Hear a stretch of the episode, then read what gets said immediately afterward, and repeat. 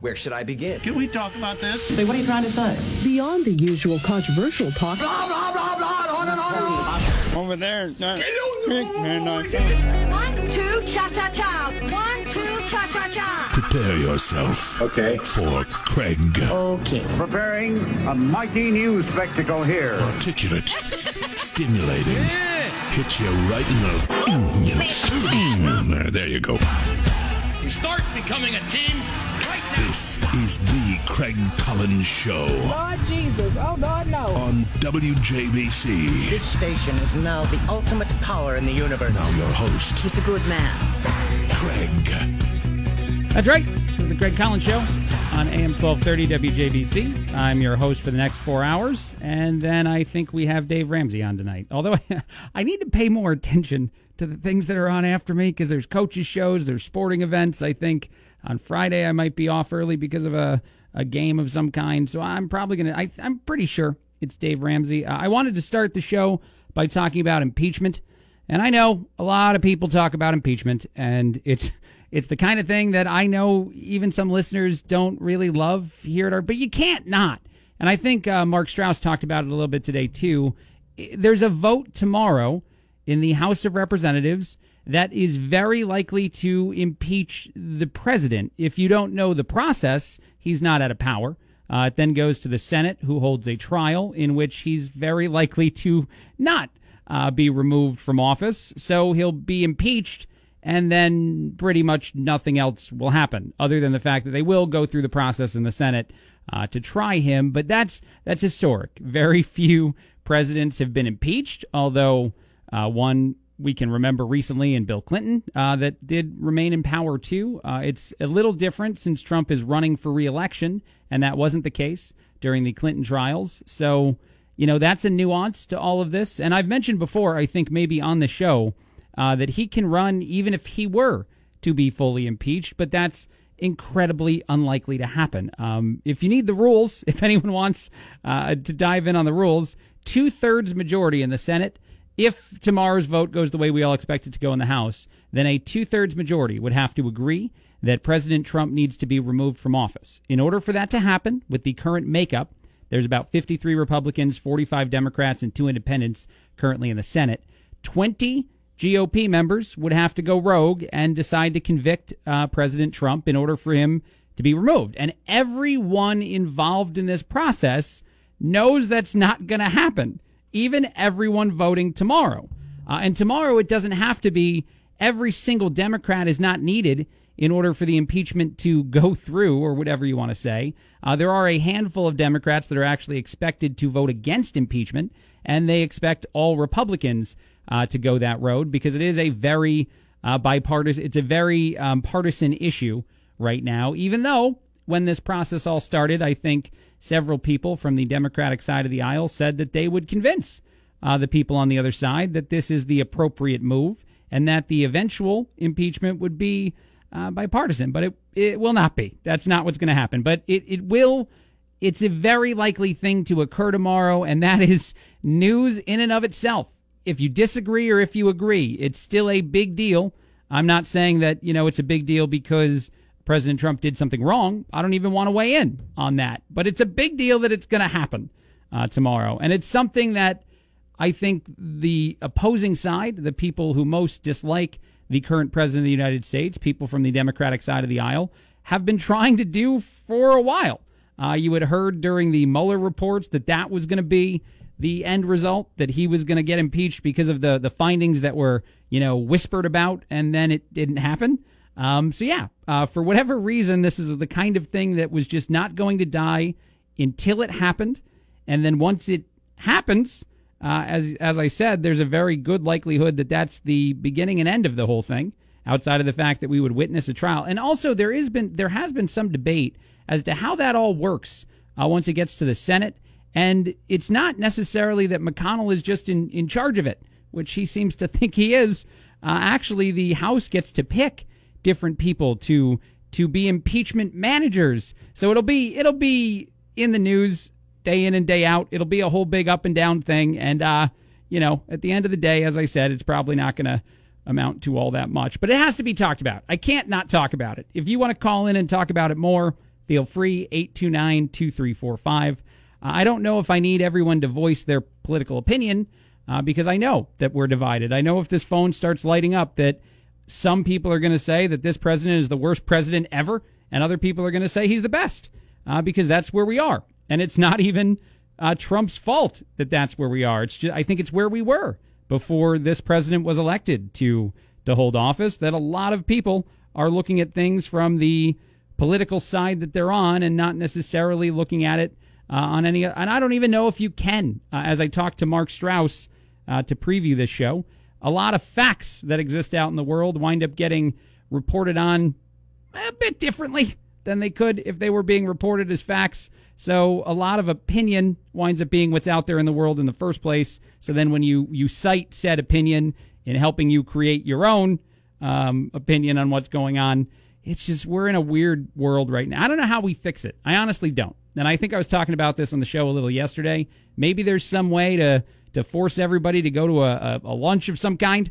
You know, bring Nancy Pelosi along, bring President Trump along, have everybody sit down, and maybe force them like a a good a holiday party or a good family get together to not talk about politics, to try to get along some other way. And maybe if you did that, maybe if we had the Thanksgiving, Christmas, you know, meal rules in place for politicians, they had to go because you can't miss. Uh, my grandmother was very upset I didn't visit her over the the Thanksgiving holiday, so I will have to visit her for Christmas. That is the rules. So maybe, maybe my grandmother could host it. That's the idea all this uh, impeachment stuff aside, screw that stuff. My very Italian, very lovely grandmother needs to have people from both sides of the aisle over for a lovely meal, and she's a hell of a cook. So you would enjoy the meatballs a lot. Uh, but by the way, if you fight, you don't get meatballs. That you get punished, and they're delicious. So if you do, if if Trump and Nancy get into it before uh, before we get to the food, you're gonna get punished. You're not gonna get those items and the desserts. You forget about those if you're fighting at the dinner table. Uh, but maybe that's the idea. But anyway, I had to start the show, had to discuss that a little bit. I will take a break. A lot more coming up on the Craig Collins show that's not politically motivated. I do want to talk about Drew Brees. He set a record the other day, so that was interesting uh, if you care at all about the NFL. And then I got a lot of other stuff to talk about. There's more debate about the Chicago Hyperloop. I don't know if you know about this, but it's a it's a proposed high speed Hyperloop that would connect Cleveland to Chicago and I think maybe Pittsburgh as well it would go like 760 miles an hour. And there's there's more talk about it that came out today. So I will have that and a lot more coming up. This is the Craig Collins Show on AM 1230 WJBC. You got to play Jingle Bells by Frank Sinatra. That's the Frank Sinatra song, I think. Uh, it's just built for him, the way that the, uh, you know, the pacing of it goes. I think it's the perfect holiday song for one Frank Sinatra. I thank Chris on Facebook for asking me to play that song. Um, you can ask me to play any music all holiday season long, any Christmas music, I should say, call me 829 2345 or send me a message on Facebook, facebook.com, Craig Collins Show, and I'll play a few seconds of it. And then you're entered in to win some tickets, and I'll have more information about that. But it is the State Farm Holiday Extravaganza, the tournament that goes on here. It's a huge high school basketball tournament, a, a bunch of great teams are competing, and there's a bunch of games that take place over a four day period. And you'd have tickets. I've got a set of tickets to give away each day this week uh, you'd have tickets to all the games. So that's something you want to do uh, and something you should call in and give me your favorite Christmas songs. So I was talking a little bit about impeachment, and I just want to mention one more quick thing, and then I'll, I'll move on. Uh, I saw a poll today, I think it was from the USA uh, Today, that said that irrelevant to what happens, uh, voters don't care. Voters 100% are, are, still very sure of what they want to do, and uh, President Trump is leading any Democratic candidate and is likely to be reelected, at least according to this poll uh, right now. Obviously, that's pretty premature, but uh, it's weird that that is part of the process that is true too. That no matter what does happen, uh, as far as all this goes, it's not even for voters. It's not even designed with voters in mind. All right, Hyperloop. Uh, would you travel on the Chicago Hyperloop? That's from uh, Chicago to Cleveland and Pittsburgh. It is hopefully going to be constructed by 2023, so it is still a little ways off. But the high speeds will reach up to 760 miles per hour which is intense. There was a quote today from one of the, uh, I think this is from Northeast Ohio area uh, coordinating agency. That's one of the places involved. The Hyperloop Hyperloop meets the region's uh, transportation capacity needs and does so faster, cheaper, and more sustainably than any other current uh, option available. So they're in on it. I think Chicago is very much in on it. Uh, it's going to, I think, at least the Northeast Ohio organization is dropping hundred thousand dollars on it. Uh, it's going to cost well over a million dollars, like one point three million. Um, and I think even Los Angeles is trying to develop another Hyperloop as well. But it sort of sounds like the Jetsons, right? I mean, I, you'd be in a in a thing. You wouldn't just jump in as as yourself, your own individual person, like they did on that cartoon. But we're getting closer and closer to these futuristic things we saw in in fake cartoons or TV shows and movies. We're getting closer to them being real, and the Hyperloop is an interesting option. Um, I don't know. I want to know if you travel on a Hyperloop. 829-2345. Tell me, would you jump in? How long would you wait? I the, if something were to go wrong with the Hyperloop, I can't imagine how bad that would be. If you're traveling 760 miles an hour, we'd have to have just so many versions of, of confirmation that this is 100% safe, that nothing could go wrong because it just sounds insanely dangerous. At the same time, though, it's probably uh, thrilling if you if you got a chance to be in it. And I don't know if they pressurize it or something, or if you do get like suction to the wall, a la those rides you'd find at the you know local whatever state kind of um, um, amusement things that pop up, the little carnivals that can pop up. You know that one that would go in a circle and it'd suction into the wall. I, I kind of wonder if the Hyperloop would feel like that. And if it does, I'd even be more down. You could go like upside down flip yourself over while you're hyper looping between Chicago and Cleveland. It would be fun. Turn it into a gimmick. That's what I always like to do. Don't make it just a transportation device. Make it a carnival ride.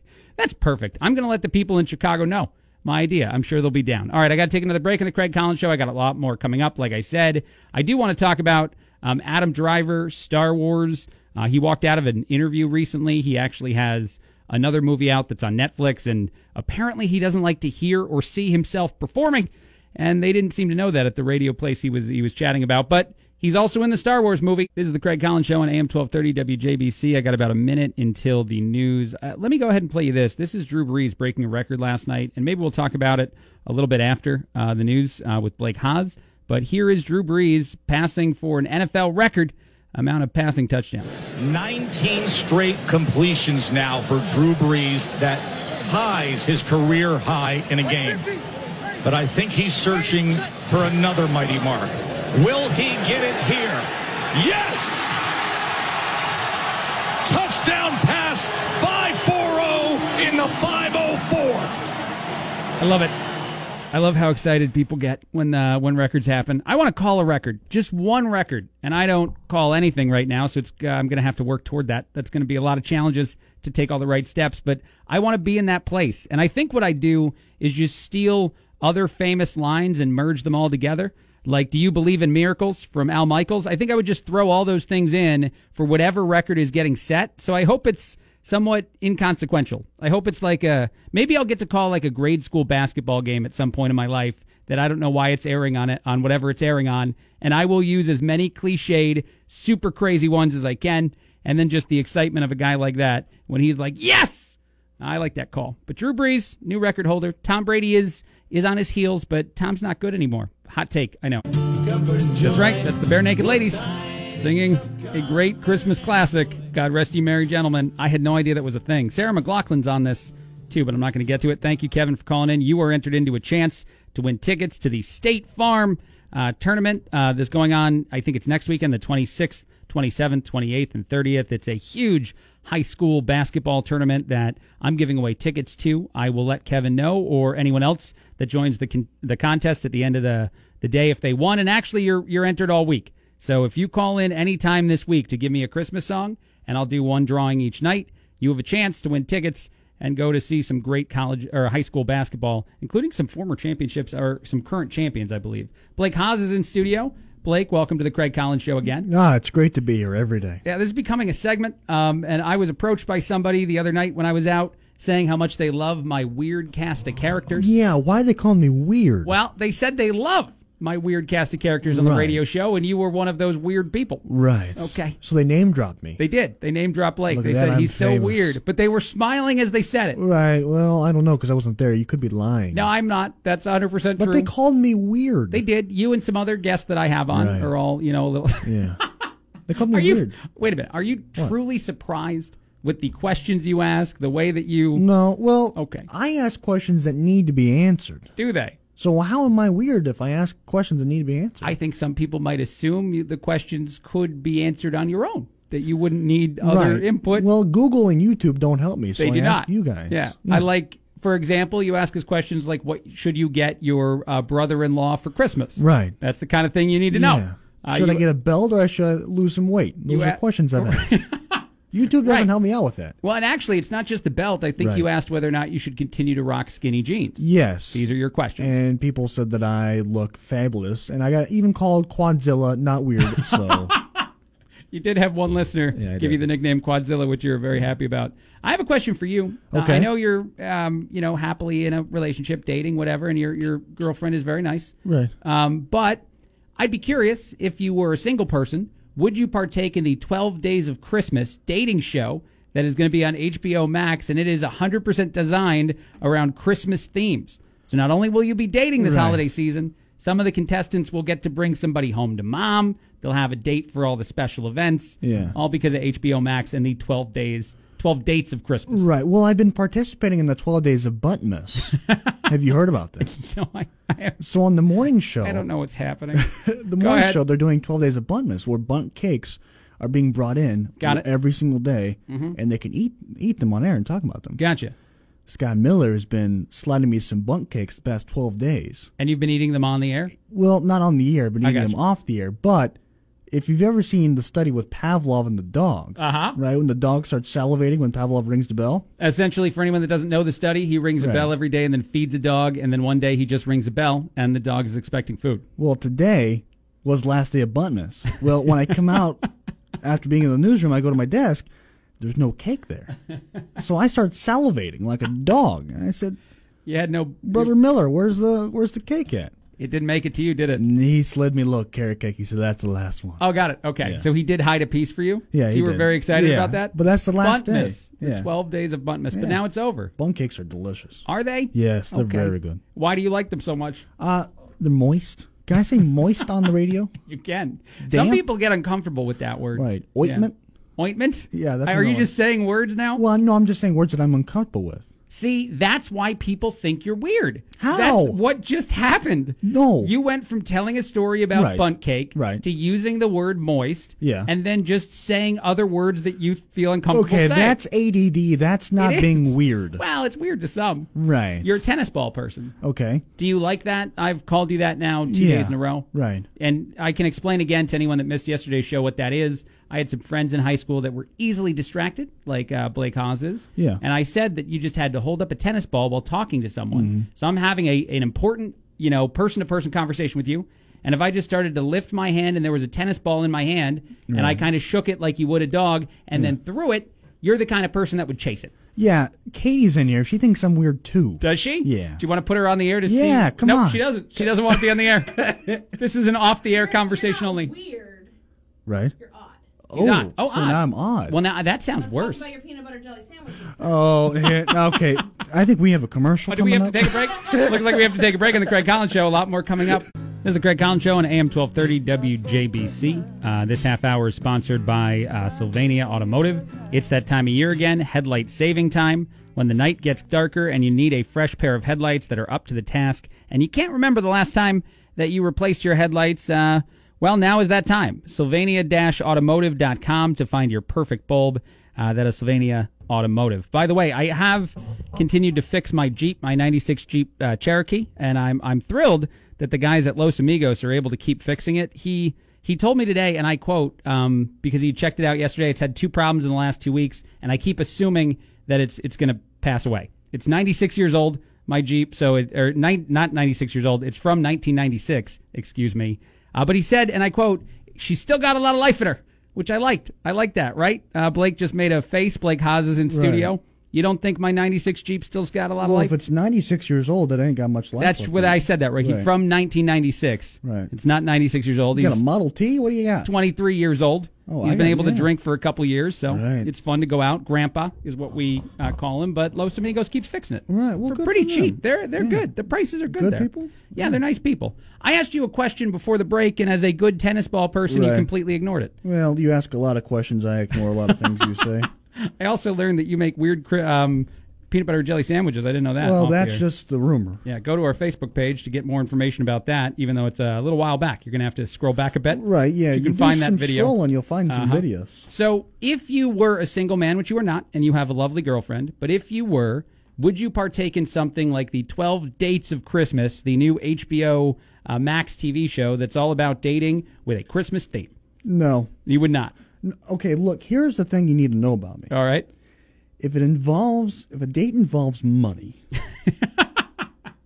I'm not minute. doing it. These get paid for by the show. They're putting you on the date, Well, so you got to do something. I mean, you got to look good. You got to do something to. you gotta you gotta go out with the lady. right, but how else? You you're not getting that for free. No, I mean you probably have to apply, and they only pick a certain number of people. My friend was on Right. um, Survivor. My friend, Really? yeah, he was on a season of Survivor. He made it, I think, halfway. Uh, but what he said was weird about these reality shows Yeah. is they eventually like pare it down to a certain number of people they're they're thinking about for the part because Right. they do have kind of ideas of what they want the people to be, and then you sit in a room with what a casting director for a TV show thinks you are with about 20 other people who are also you like all the characteristics of what you are the ones that stereotypically yeah so he said the weirdest thing was not being on the tv show it was meeting all the other people that some uh, casting director had decided were similar to him Let me ask you a question. if right. you could be on a TV show, what would it be? oh uh, american ninja warrior Why? Because it would be awesome i, I assume that i could train for it You wouldn't be way. on Naked and Afraid. I would not. I don't know Why why you went there. See, this is why you're weird. Like that's why that's why that's that's why you're weird. Um, That's no, a show. is it? Is Yeah, that the Naked show you'd like to be yeah. on? I'm going home this afternoon, cracking up uh, brewski and I watching. Naked I don't need to know any of this stuff. This is all way TMI for sure. All of a sudden, but no, American Ninja Warrior. That sounds fun. Uh, did you hear me talk yesterday about how? And I don't know if you're familiar with this show. Yeah. you're younger than me. Uh, Legends of the Hidden Temple is going to be coming back. I back. haven't heard of that, but You've I've never heard of it? I've seen it on the social media. Okay, it's Yeah. coming back, and I'm very excited. It was popular when I was a kid. It was a Nickelodeon show, and uh, now it's going to be for adults. And I think Neil Doyle and I are going to participate. Real? Pretty is there sure we're a slime team. involved? There's no slime. It's Oh, not that everything show. with Nickelodeon has slime. no, it doesn't. Yes, they it they had no slime things. Um, that's what was the- reason that I brought you? Oh, I remember. Off the air, you and I. Yeah, I just want to move on. Off the air, you and I were talking Yeah. about um, what you used to do. You at some point, I guess, and maybe this is Right. relatively recently. Yeah. wanted to practice to be a radio host. Yeah. but more specifically, a country music yeah, radio I've always host. I've always thought about seeing myself in country music. Have you? Yes. And so you used to rehearse your show in front of a mirror. Yeah, here's a couple of things. When getting into radio, because we don't have the best looking faces, We- right? not usually. Well, you don't, but maybe I. I do. thank you, bud. Yeah. Anyways, uh, you have to practice these things. So play a video game with no volume on. Mm-hmm. But for me, it was looking in the mirror, getting confidence of saying things in the mirror. Uh, so wait, oh wait, so it wasn't necessarily to critique how you were doing, Right, because it if was the person to gain in the mirror, confidence. yeah, if the person in the mirror laughed, then it was funny. but you're,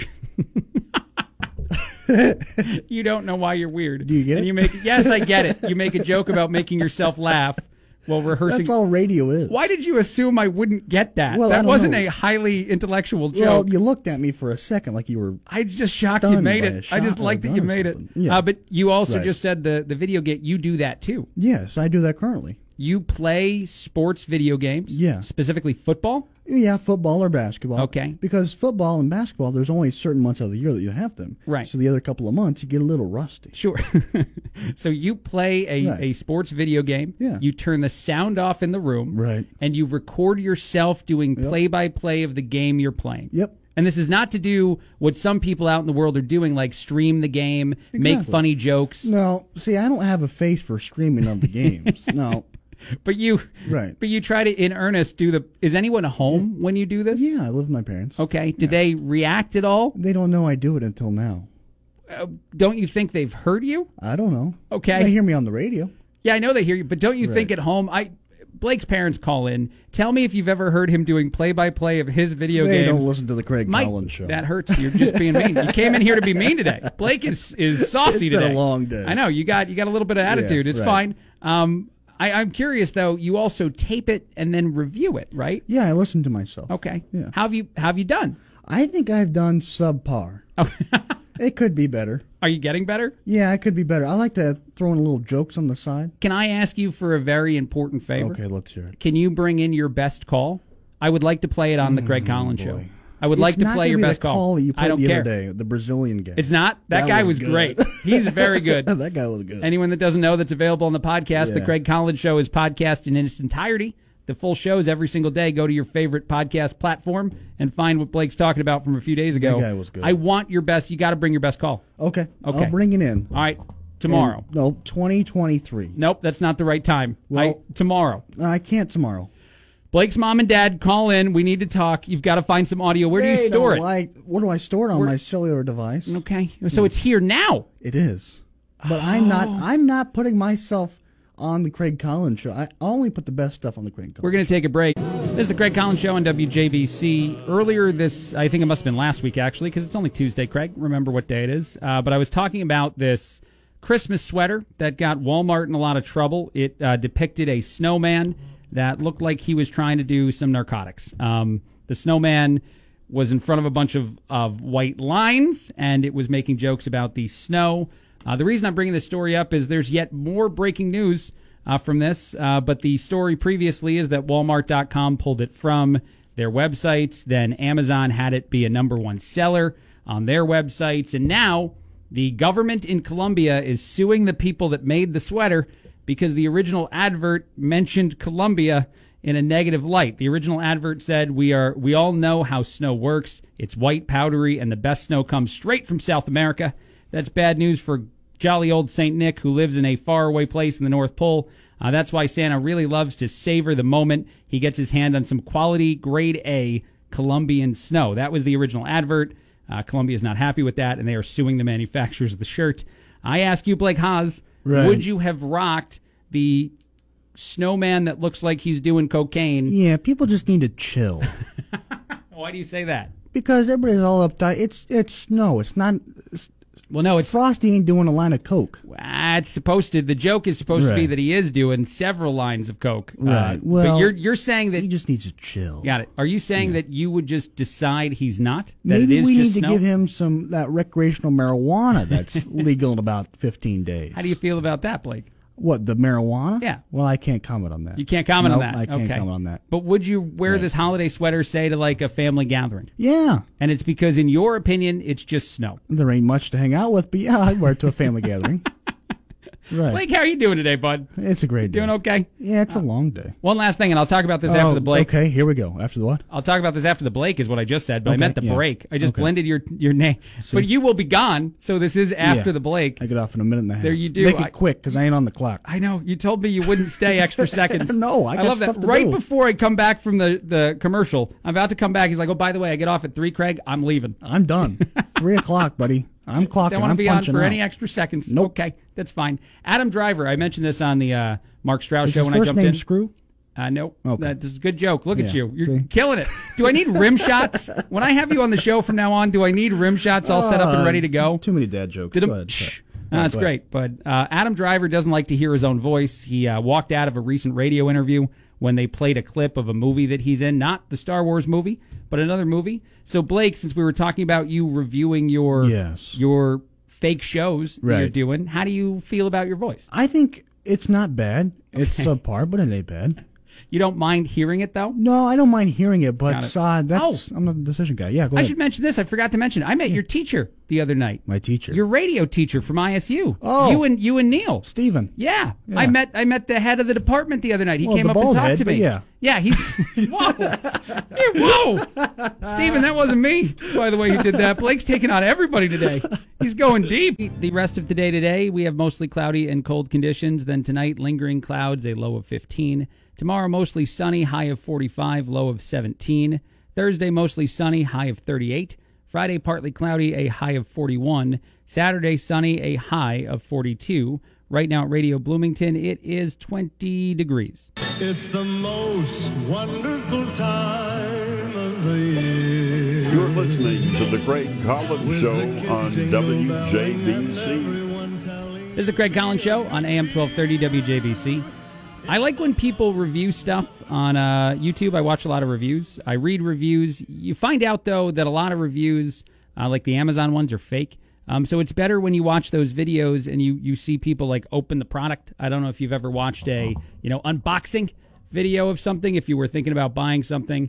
Uh, but this, uh, I guess, newer YouTube review person is taking things to a whole new level. Her name is McKenna uh, Knipe. She is 24 years old. She decided to review Burger King's new Impossible Whopper, but she wanted to up the stakes just a little bit to make sure that people would consume her latest YouTube video. Uh, and I think she says in this article that she's trying to launch her channel. So, what did she do? She reviewed the burger, or at least consumed the burger while skydiving. Uh, it's a three minute or so video. She jumps out of a plane and then she pulls the Whopper from wherever she had it on herself. Uh, she eats the whole thing, even pulling the parachute and having that, you know, if you've ever been skydiving, that lunge, that pull when you stop plummeting toward the earth and just start floating. Uh, but she holds on to the burger the whole time, finishes it, and then offers the review when she lands on the ground, saying that she loves it. She loves the sport, and she also loves the the Impossible Burger. But I like that she took things to a whole new level, right? And she said,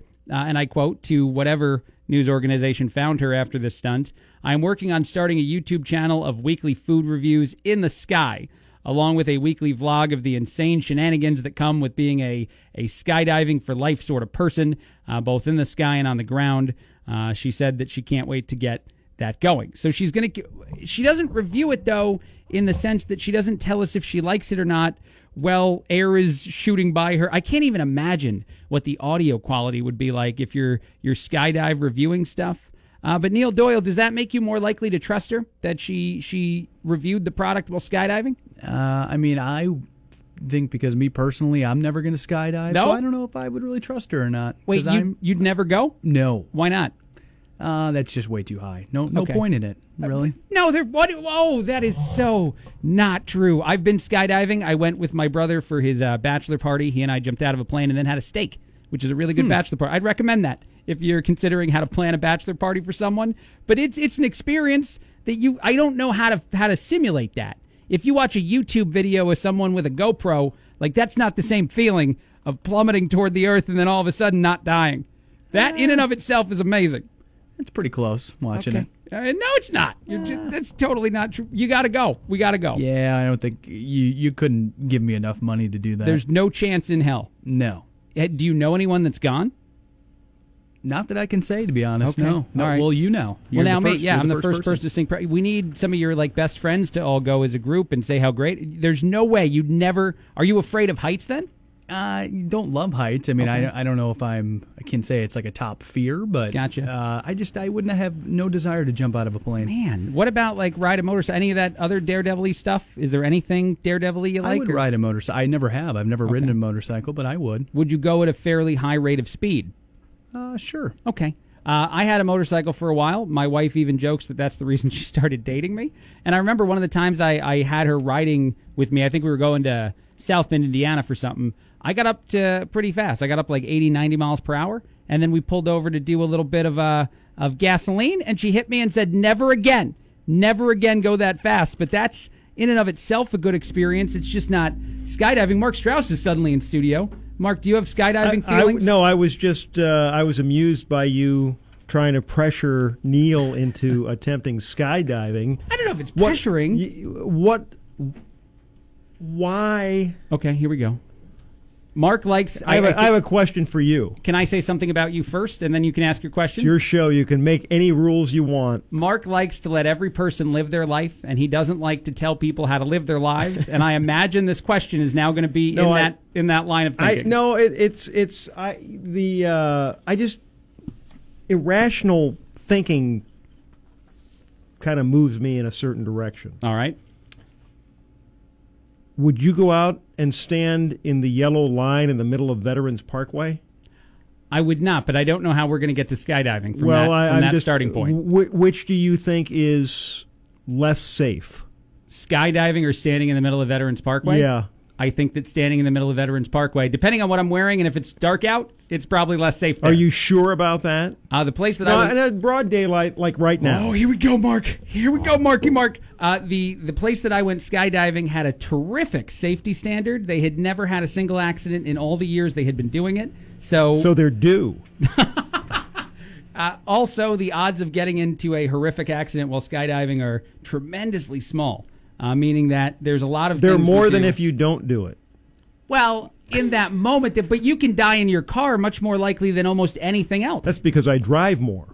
right, and also because there's an inherent danger to what you're doing. You're putting your your body at a speed it shouldn't be going at inside a giant metal object. You're going faster if you jump out of an airplane. I, I'm aware, but there's something unique about that. Have you done it? Have you ever experienced it? Uh, no. Okay, so when you tell people Nor people, do I have a desire to do hold on, hold on. Or I, I love defending this idea. When you tell people they should try something they don't want to try, it's because if you've tried it, you have a unique experience they don't, and they might change their mind after trying something. To be closed minded is to dismiss something without even considering the idea of the case. I'm not telling it. you not to do it. I, I, I, I'm just saying. I just think it's amusing. Well, I thank you. I thank you. We're trying to be amusing. I, I just think that every so often you come across a thing that people might dismiss, but once you try it, I wanted to do it professionally after the first jump mark. I was in.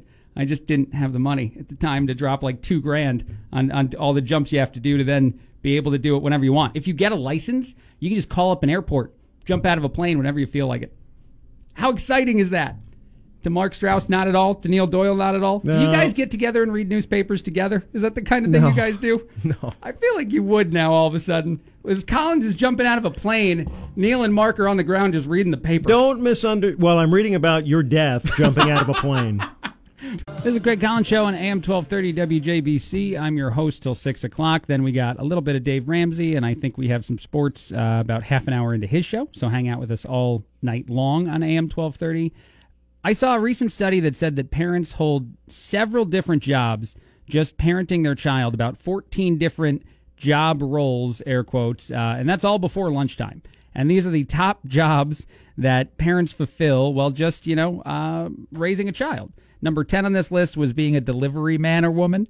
And I guess this is both products and or children because sometimes you obviously give other kids rides home or you drive your kid to some other place. So delivery man or woman, a negotiator is number nine. And I think this is probably negotiating with the child, maybe when they ask for something. I saw a bit of a meltdown uh, the other day in a store, and uh, it makes me forget about this list for a second because I don't know what the kid wanted. I don't. He he seemed like four or five years old, and he was at the the door, and I think it was like a Ross, like a Ross Dress for Less store. So he must have found a toy in there, and mom must not not have wanted to buy it for him, and this just meltdown just 100% like holding on to the side of the door, screaming, crying. And the mom seemed very embarrassed at the whole situation and just kind of begging her, her small child to leave. So that negotiator one seems very difficult. Uh, I don't have any kids and uh, I don't know if I'd be able to do it. But do you think maybe if you sat that boy down and, and negotiated as opposed to just trying to get him to leave, if that would have been better? I don't know. I have no idea. But he seemed very upset for whatever reason. Uh, number eight on this list of job roles that parents fulfill is event planner. Number seven is a bank manager. I like that one. Uh, number six is a doctor, of course. You've got a. Do you actually uh, remember it all, uh, Neil? Did this ever happen to you? Like one of your family members, maybe mom, dad, or maybe even a, a, a grandmother, being sort of like the, the first medical expert you'd see whenever you were feeling any sort of illnesses? Mm, my well, my grandma was a nurse. Oh, got it. At So one you had a real one. So, but Okay. uh, she uh, she was not a nurse when I was a kid. She was already retired and done. Got it. so, but yeah, I mean, she would always kind of be like, "Okay, what's wrong?" and, Yep. and try to assess the situation. And then you're you're given a lot of remedies that don't have anything to do with any sort of like Right. yeah we had those in our family too. And then once you don't get better from like two or three grandma res- remedies, then you go to the real doctor. Uh, number five on this list is a counselor. Four is a taxi driver, which I guess is also in line with the just shuttling people around. Number three is a chef. Uh, number two is a teacher, and number one is a professional cleaner. Those are some of the jobs that parents, um, you know, have to fulfill. And this is all before lunchtime. This was a study of 2,000 moms and dads that reacted to exactly what roles, what jobs they do every single day. So it's the holiday season, and I just wanted to to say again that I acknowledge all the hard work that moms and dads put into raising their kids. And so, way to go to every one of you out there. And for whatever reason, we don't have any babies, so it's not a. Uh, do you treat pets? Do you have a pet, Neil? Uh, currently in Bloomington, no, I do have a family dog Gotcha. that lives at home with my parents, so I, I guess you can say I do, but not currently with me. Do you kind of see pets as like little little kids, little you know? If you raise them, do you do you treat them the same way you think you might treat a child? Uh, I mean, give and take, but yeah, I mean, I think there's definitely some simil- similarities here and there. So we right now are trying to convince my landlord to let us get a dog, uh, and the the the approach my wife and I are using is that we got to train ourselves just in case we at some point have a kid. You got to have that dog first. And uh, my landlord, who's a great guy, his name's Jack. He only pushed back a little at the concept that that's the same thing. He also a- has a just a rule. little. Yeah, he also has a rule: no pets. But he only pushed a little to the idea that like we'd learn anything. And I guess he's raised a few children, so he might know.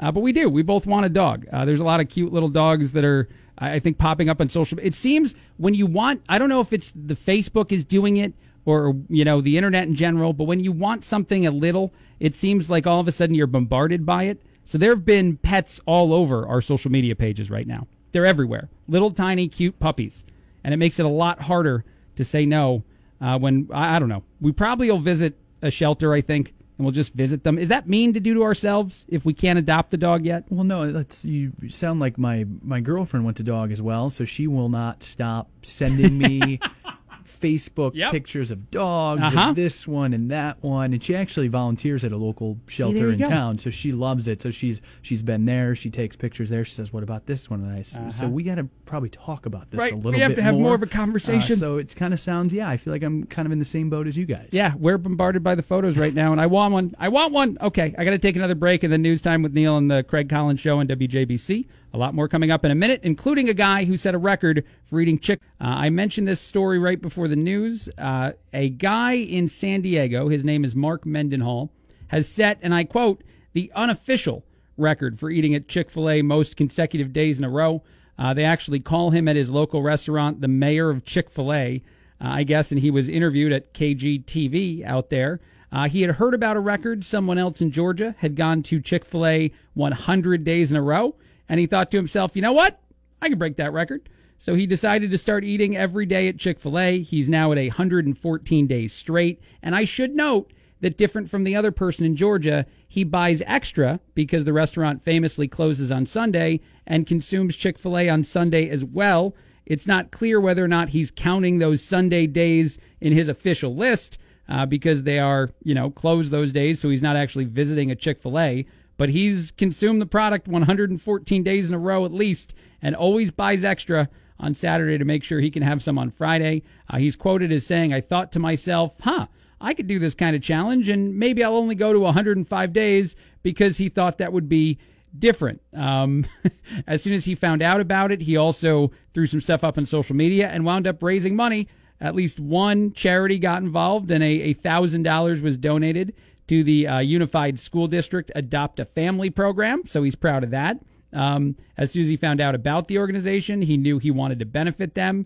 Uh, he did say one last thing, though, which I find interesting and somewhat amusing in this. He said his wife wasn't exactly thrilled with his plan to eat Chick fil A every single day, and his wife even complained when on a recent family vacation, uh, he decided to take a, a lunch break that no one knew about, and they were at Disneyland, by the way, to go make sure he had Chick fil A for lunch. That is, that's a tricky spot, right? Because you want to set a record and the wife doesn't really want you to be doing this, and the record's not really official. You're not gaining anything for doing it, but then you're at a family vacation. You don't want to fight. You don't want to ask to go have the Chick fil A, so you just disappear, and she gets pretty mad. Uh, he, he went on to say, My wife promptly uh, scheduled a new vacation in Palm Springs because the two have now agreed that next vacation he will stop doing this. He was in the middle of a record you know, a record he was setting for his own personal desire. How could you make him stop? You got to have Chick Fil A.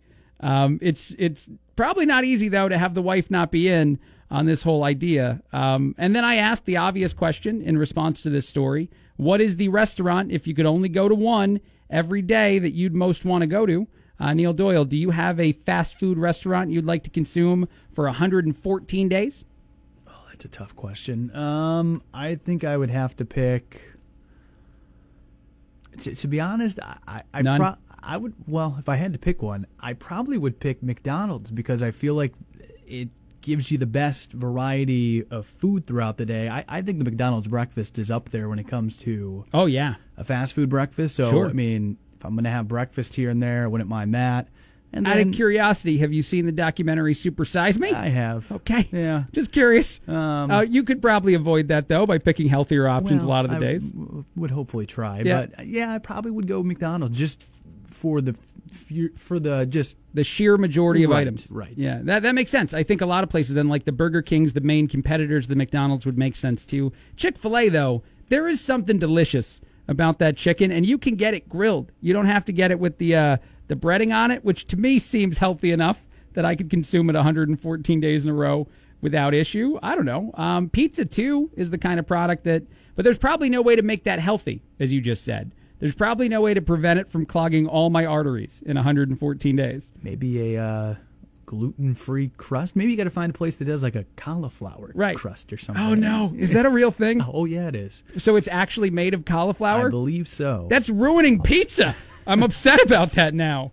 Why would I have what are the toppings you throw? Hold on. If I ordered a cauliflower crust pizza, can I still have like regular unhealthy toppings? Or do I have to commit totally to being like, you know, much better to my body that day? Well, I think that's a, a personal decision, but I'm pretty I know sure it's a personal I, am pretty sure you can still do, you know, your your pepperoni Right. sausage if you want. But Yeah. is that defeating? So then, like, say I do that. Do you think the people at the pizza restaurant are like, really, bro? You had to get the cauliflower, uh, you know, dough here, but then you got all the stupid toppings that you normally get. You have the salami, the pepperoni, the Italian spread on the top of that. I, I'm probably defeating the point, uh, the, existence of it. I mean, you're you're probably cutting a couple calories here Right. and there with with the cauliflower crust. Okay, but, all right, there you go. uh, you know, I mean, if they're going to offer it, I guess it, it That's has true. to be easy enough to make. You know, if I had to do it, like you said, you actually went the direction that someone was forcing you, uh, 114 days. It would be devastating to walk in and just do like the salad at the pizza place. That would be very sad for me. Yeah. I wouldn't want to walk in like you at the McDonald's. You go in and you just have to pick the salad item a few times. That's not that's not even fast food. That's just regular vegetable products you can get at the store. Well, that's true. uh, thank you for agreeing with me because I have this fight constantly. I don't think that we should buy salads at restaurants. I don't think I know it's a hot take. Neil is dumbfounded by why I'm saying it, but it's sort of like have you ever seen anybody order a grilled cheese out at a restaurant? Uh, if it's like a souped up one with like bacon No, and no, cra- what you just said said's not a thing. I'm not even going Oh, to it listen to the thing. No, it's not. It you is. can't make a grilled cheese better. It's just a grilled cheese. I can Mm, throw the bacon on at home. That's true. You think I'm But wrong? it's just the it's the aspect of then you got to fry up the bacon and you know, and it's the same thing with the salad. It's like it's easy to make yeah. a salad at home, but then it's like you know if you want to get the grilled chicken on it and all the other you know if you want to throw maybe a little you know blue cheese crumble on there and the Oh, nice. I mean, if you're gonna make a exciting salad that you might order at a restaurant, and again, maybe not the healthiest depending on what you get on it, but Right. if you want all that and you're gonna say whatever, I want to get that on my salad. You then see, gotta just- get then you got to get all that other stuff right at home, and you have to go shopping for all the Right. individual little pieces but but it's still it's something that's so easily recreatable like the grilled cheese sandwich you can make that on your own and and have 90% of the experience just at home you throw all the vegetables into a bowl you put a little dressing on it and you consume that that's pretty close to the experience you're going to get outside unless you add chicken if you add chicken, now it's a meal. Now there's a, a food product in there that's seasoned and changed differently, and that's, as you're saying, a lot more work. But if I'm just doing the vegetables in a bowl, I don't know why I have to buy that at a restaurant. It's my own feelings on the Craig Collins show. Yeah, I just, I mean, and if Getting if opinionated and today. I agree. If you, if you, but if you're going out and getting a salad at a restaurant, and Mm-hmm. it doesn't have some type of like protein or any- Right. you know, no, and I'm not I'm not trying to judge. I get it. Some people don't eat the chicken, but you got to throw something on there that the chef is making. Like there's got to be something else than just vegetables in a bowl. Someone call in and tell me 829-2345 how you really make like a good salad and why I can't do it at home. Just tell me that. What is the what are the special things you do to the lettuce, the the carrots, whatever's in there? Obviously, I don't eat salad a whole lot, but whatever you do in there that makes it special, because I want to know. Uh, I'm very confused. And the the there's a place actually. There's a a grilled cheese restaurant in Chicago. That's all they make. Very popular. People love going there. Probably late at night. Mostly young people who might have consumed some things. But I, I don't understand that one. I've had it. It's a grilled cheese sandwich. I don't get it. All right, this is the Craig Collins Show. I'm going to take a quick break. I got a lot more to talk about in a few minutes, including an intruder who broke into a house in Wisconsin, and when the family found him in the closet, he pretended to be Santa. Now, back to the Craig Collins Show on WJBC. This is the Craig Collins Show on AM 1230 WJBC. I just had a lot of hot takes about salad. If you want to yell at me for those hot takes, 829 2345, or reach me on Facebook, facebook.com, Craig Collins Show. You can also ask me to play Christmas songs. I'm playing them all holiday season long. Just tell me what your favorite one is, and you'll actually enter into a contest this week to win tickets to the high school extravaganza going on uh, with the State Farm tournament that's taking place here over the next few days. I think it starts on the 26th. I have sets of tickets to give away all week long, and I'll give them away to people who tell me Christmas songs. I will pick one winner at the end of each show. Um, this went viral recently, and I thought it was entertaining. It's actually a a Twitter post about a solution to a problem. So, a married couple has a newborn baby, and for whatever reason, this child would cry all the time whenever they whenever the mom wasn't in the room. So this new baby, whenever mom was around, would stay peaceful, didn't, you know, do anything at all, I guess, was it was a very content child. And then the minute that mom would leave the room, it wasn't because the child was hungry or anything else, just very sad. Mom wasn't around, uh, she would start to cry a lot. Uh, so the parents came up with a pretty interesting and unique solution. They made life size cardboard cutouts of, of the mother and they put them in every room of the house. And I guess it worked well enough. No matter what room the baby was in, and they put up video on Twitter to prove this as well. But no matter where the child was, as long as a cardboard cutout was available and in, in view, uh, the baby did not cry, didn't really fuss at all, just stayed pretty content and happy. It's it's an interesting idea. It might be a little creepy to someone who comes over the house and doesn't know uh, that you're doing it to fix an issue, but it's it's gone viral because of how funny it was that for whatever reason this kid just needs mom all the time, just needs mom around forever.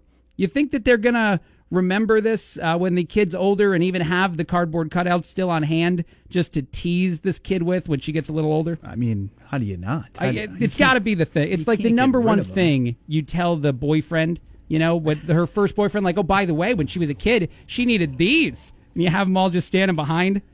Oh, man. That would be so embarrassing. You got to keep them, right? That's a thing. That's now a thing. Should- They can't throw them out. That's like what you know, and what if you throw them out and it's like somebody's going through the trash for some reason? And it's like, huh, what are these? These are- Yeah. That's a good point. The neighbors see you throw out like 10 life size cutouts of your wife. Like, what is he doing over there? It's a good conversation we had. I got to take another break. Sanjay Gupta's coming up. Uh, after the break, though, I still do have that story about an intruder who broke into a house, and when he was caught in Wisconsin in a family's closet, he yelled out, ho, ho, ho, and tried to pretend he was Santa Claus. Walder, the rest of the day today, mostly cloudy and cold. Tonight, lingering clouds, uh, low of 15. Tomorrow, mostly sunny, high 25, low 17. Thursday, mostly sunny, high of 38. Friday, partly cloudy, a high of 41. Saturday, sunny, high of 42. If you were the caller that was on the phone and wanted to tell me your thoughts about salads, call back 829 2345. We got disconnected before I got you on the air, but tell me what makes salad so special at restaurants. And I mean like the fanciest of restaurants. I don't mean if you get a salad at like a Panera Bread. That to me is no big deal. But if you go to a fancy restaurant and all you order is their fancy salad, I think you're missing out on some of the better products that might be on that menu. Just my opinion. Uh, I mentioned this story a couple times, so I might as well tell you. The 32 year old man, his name is Kabian Coleman. Uh, a 32 year old man was recently arrested because he was hiding in a in people's closets in Wisconsin. I guess what happened was a family member was at home and a dog kept barking at a closet in the house. And so then she she paid more attention to it, even had some other family members try to open it with her. And every time they tried to open it, it would pull itself back shut. And eventually they noticed some fingers sticking out from the closet. And so they tried to start talking to the person in the closet to ask who it was. And this is when Kabian said, ho, ho, ho. And then he asked the family not to ruin their holiday surprise. He said it was Santa inside the, uh, the bedroom closet and to just leave him alone. When the family didn't love that idea and they started to dial 911, I guess he ran from the home and then tried to go into a neighbor's house. And so the police eventually get to the scene and they're tracking some footprints. It leads to a garage. And so then they try to open the garage with that, um, that family coming out and giving them the little clicker. But every time they try to click it open, Kabian inside clicks it closed. So this went on, according to the police report, for several minutes of them clicking it open and him clicking it closed and continuing to say ho ho ho that it was Santa who was in the garage now and asking the police to go away. Uh, apparently, they eventually distracted him long enough to let him not hit the button in time. One of the officers got into the garage and he was arrested. Um, everyone at the scene said that they didn't think he was trying to harm anyone. He was just, you know, uh, wanting to get indoors because it was cold outside, and he may or may not, uh, according to his own statement with the police, he may or may not have done some drugs. But that would be surreal to experience a guy that's in your house claiming to be Santa, and then he goes next door and, and gets inside a garage and then won't come out. That that had to be an interesting few minutes for the neighborhood. Uh, but that is Kabian Coleman. He's 32 years old, and he is now in custody with the police, and apparently not Santa, not dressed as Santa either. I feel like that was the biggest mistake. If he had actually thrown on the costume, maybe things would have gone better. Yeah, do you think, Neil, that if he was wearing the Santa costume, at least then maybe a little more uh, grace would have been given? It probably helps his his case. Right. This is the Craig Collins Show on AM 1230 WJBC. If you've been listening to me over the last two months, you know I like studies. I like talking about studies. I like things that people study and uh, things that they discover from said studies. And this one might be a little problematic, but I'm going to share it anyway. Uh, a new study says that flirting at work can be a good thing and that a zero tolerance policy is misguided. I'm sure that a lot of people don't love this. This is an awkward topic to talk about, especially if it's encouraging us uh, to flirt. Uh, but the researchers in the study are quoted as saying when flirtation is enjoyed, which I imagine is a huge caveat we need to continue to repeat, but when flirtation is enjoyed, it can offer some benefits. It makes people feel good about themselves, which can then protect them from the daily stressors they have in their lives and the stressors they have for work.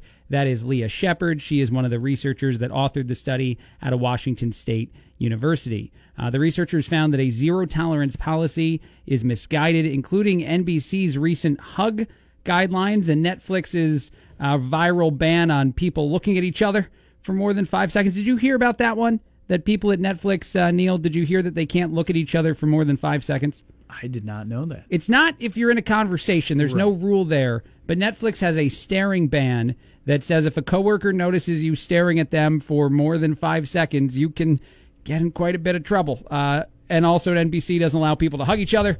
That's just a thing. Uh, but apparently, according to the study, that flirtation is actually good in some ways.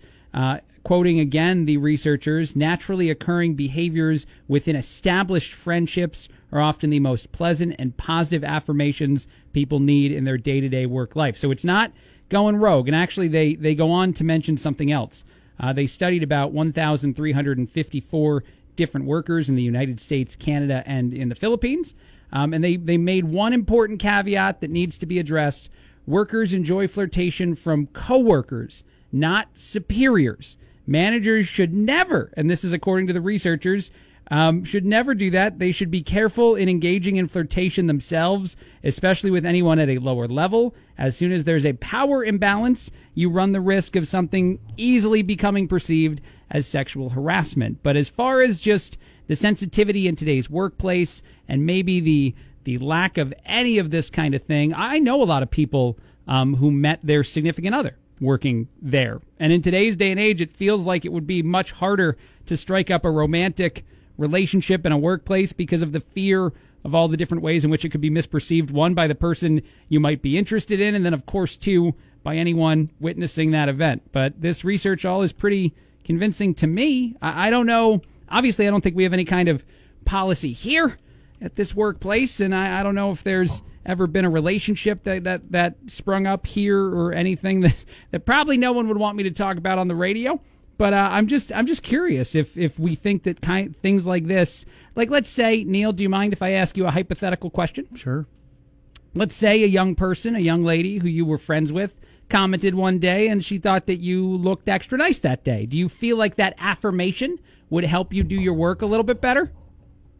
I mean, sure. I think it kind of makes you feel good about yourself. Maybe Right. you're, you know, dressed nicely or whatever. You were a little put together. I mean, I'm normally not put together, but But at the uh, same time, if you noticed a coworker that seemed to be nice, nicely dressed on a specific day, would you feel confident enough to mention something to them about how nice they looked, or would you shy away completely? Uh, I would probably steer clear. Yeah, me too. That's I've I've seen it done. Like I've seen it, and and even like silly places, like at the grocery store. The guy in front of me seems to be extra confident, and it seems like the person that's that's you know ringing you up, the cash cashier that day, tried really hard, and so then like they say something nice. I've witnessed it happen. But one, I'm a married man, so I'd feel a little uncomfortable because of that. But two, I've never been able to give someone of the opposite sex a compliment. I just can't. I just I'm afraid to do it, Neil.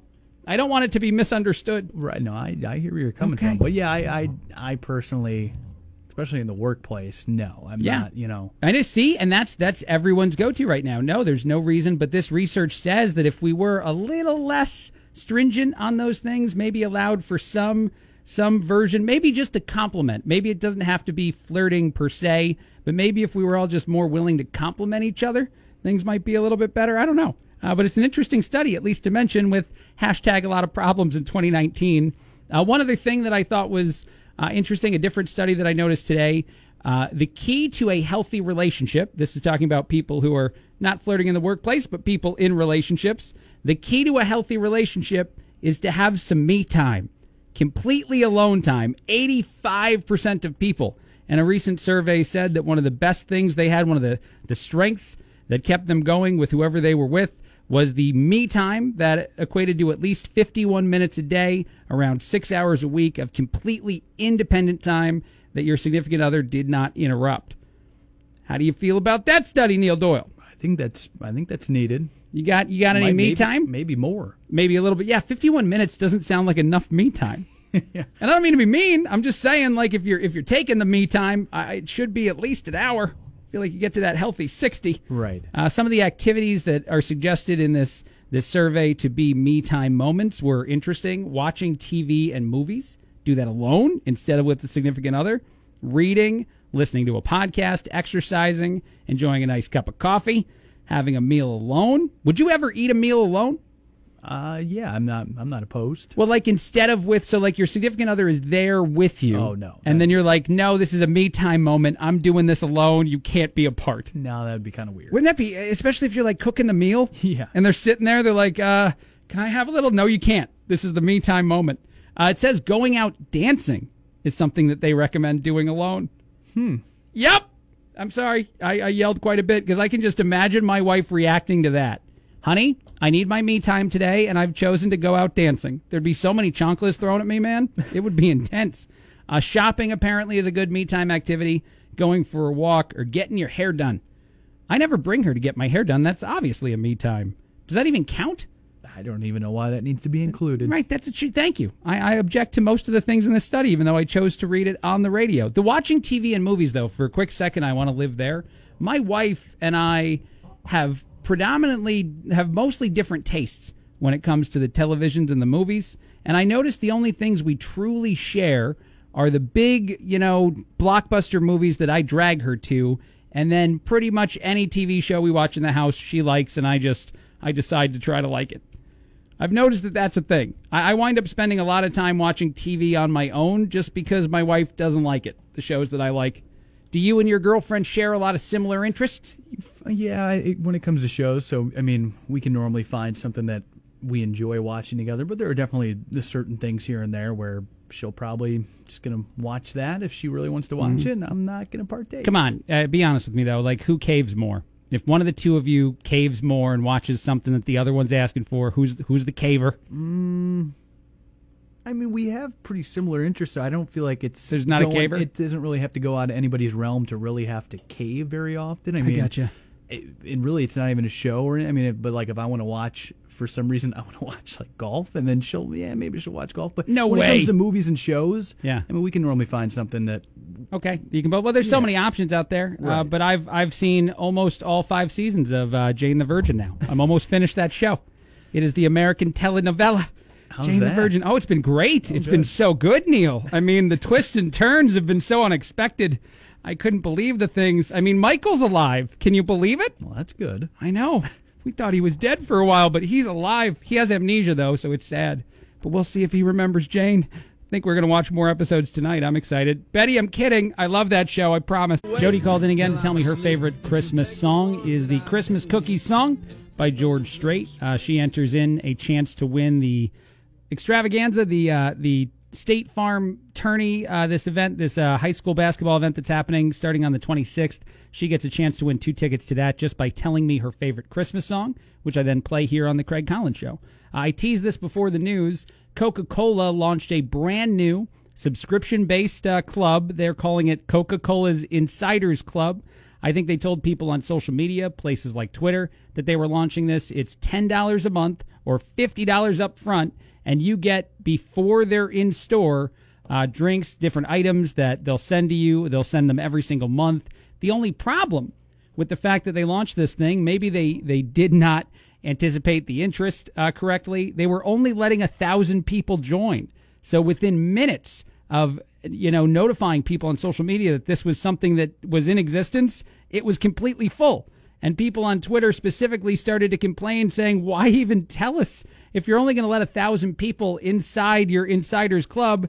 Uh, why advertise?" So then a, a notification popped up on Coca Cola's website saying that if you're patient, they'll let more people in slowly, maybe grow the list up to like 8,000 members. I am surprised that this many people had interest in those, you know, pre-released whatever the drinks are that Coke is making and having them sent to your house on a monthly basis because you really are gambling in that world. Like go ahead, send me anything you want, but the list might grow to 8,000 people. It's just going to take a while. Coke said they're not going to do that till the middle of January. So it's interesting. They probably got a lot of publicity, and now they know that there's a certain amount of interest in getting a subscription model for their products, especially those cool ones that you haven't seen in the stores yet.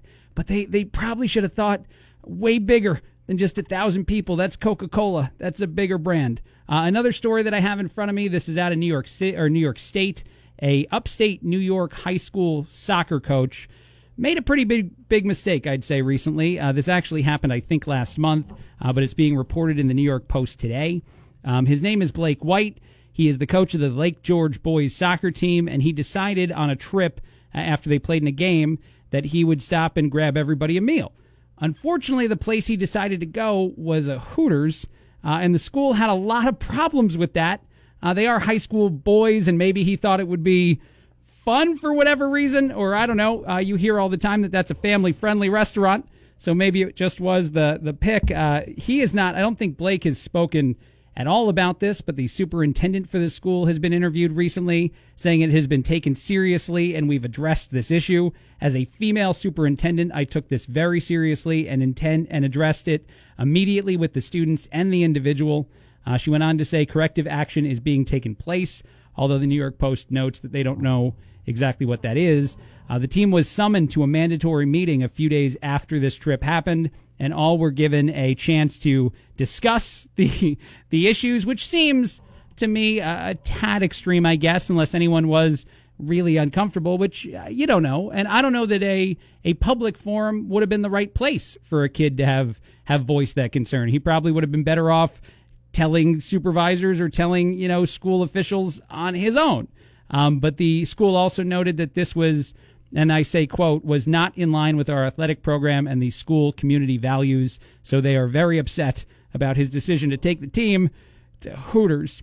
Man, I, I wonder. The only thing I'm curious about, and this is maybe not productive, but I, I, I, do wonder like, was it his decision or did he give the team on the bus a pick? Like, hey, where do you guys want to go to eat? And the kids came up with Hooters. Because then maybe he's falling on a sword that's not totally his fault, but I'm just guessing here. I don't know how everything played out. And I certainly know the school is pretty, pretty mad. All right, I got to take another break on the Craig Collins Show. I got a lot more coming up. Uh, like I said, if you do want to get in and tell me your favorite Christmas songs, you will get a chance to win tickets to the State Farm tournament going on starting on the 26th. A bunch of high school teams are involved in it, including some champions. So it's going to be a very good few days of basketball. You'll want tickets to that event. Uh, but call in, tell me your favorite Christmas song. I'll play it here on the show and then you'll get a chance to win tickets. I'll notify one winner after every single show. A quick break on JBC, and then I have a story about the world's oldest married couple who is celebrating their 80th wedding anniversary. Sarah asked for this song on my Facebook page. You can ask me for your favorite Christmas songs either on my Facebook page, facebook.com slash Craig Collins Show, or just give me a call, 829-2345. My Uncle John apparently is listening to the show today, and he's been texting me reactions. My family listens, Neil. A lot of the family members in the in the Collins family like to listen to the radio show. He told me he would never have taken me to a Hooters when I was a kid on the basketball team. He was a basketball coach. So he wanted to let me know that he never would have he never would have gone that road. Well, that's good. I'm, I- I'm, I'm glad to know that that would not have happened. Are you at least I- a tad curious like me? It's high school boys. It's a high school boys soccer team that maybe he threw out the option like you guys picked the restaurant and that's the one that I'm not trying to be stereotypical. I'm just curious. No, I, I would have to agree. I mean, Right. and I mean, I played sports in high school, so yeah. I mean, if we went on a you know farther trip and we needed food or we're going to stop as a team to eat, I coaches asked all the time, like, all right, you know, try to get a general consensus. Yeah, where do you wanna go? And I could definitely see where if you have, you know. A group of, group of teenage guys, boys yeah, that right. say, yeah, you know, let's. Right, They're, they're yeah. talking it up like, oh, let's tell the coach, let's go to Hooters. And I mean, I don't know, but yeah, it, it's confusing. I know it's it's you know we're talking about children still because they're not they're all 15, 16, 17 years old. But I, I I wouldn't have been surprised if I was the coach and that's what they had recommended. I just think that he probably should have said no if that's the case. And if it was truly his idea, if the coach just wanted to go to Hooters on his own, I don't know, man. I feel like there definitely should be some repercussions for that kind of a that kind of decision making. Uh, moving on. By the way, my uncle says his favorite. This is very confusing now, Uncle John. I need you to explain this to me. Your favorite Christmas song is "Thunderstruck" by ACDC. Is that a Christmas song? I don't think I it don't is. think- okay, Uncle John. I like the fact that he's participating. Uh, I use that at the intro to my show. The "Thunderstruck" is the theme song we're using when I when I do the Craig Collins uh, show uh, rejoin or whatever it's called every single day. My show open, but uh, yeah, I wanted to share this story. There's an Australian uh, group of firefighters that apparently have been fighting fires, uh, bushfires, just like in LA. They've been fighting them for a while. Uh, same thing. They keep cropping up, and firefighters are just out there day in and day out trying the best they can to put it out.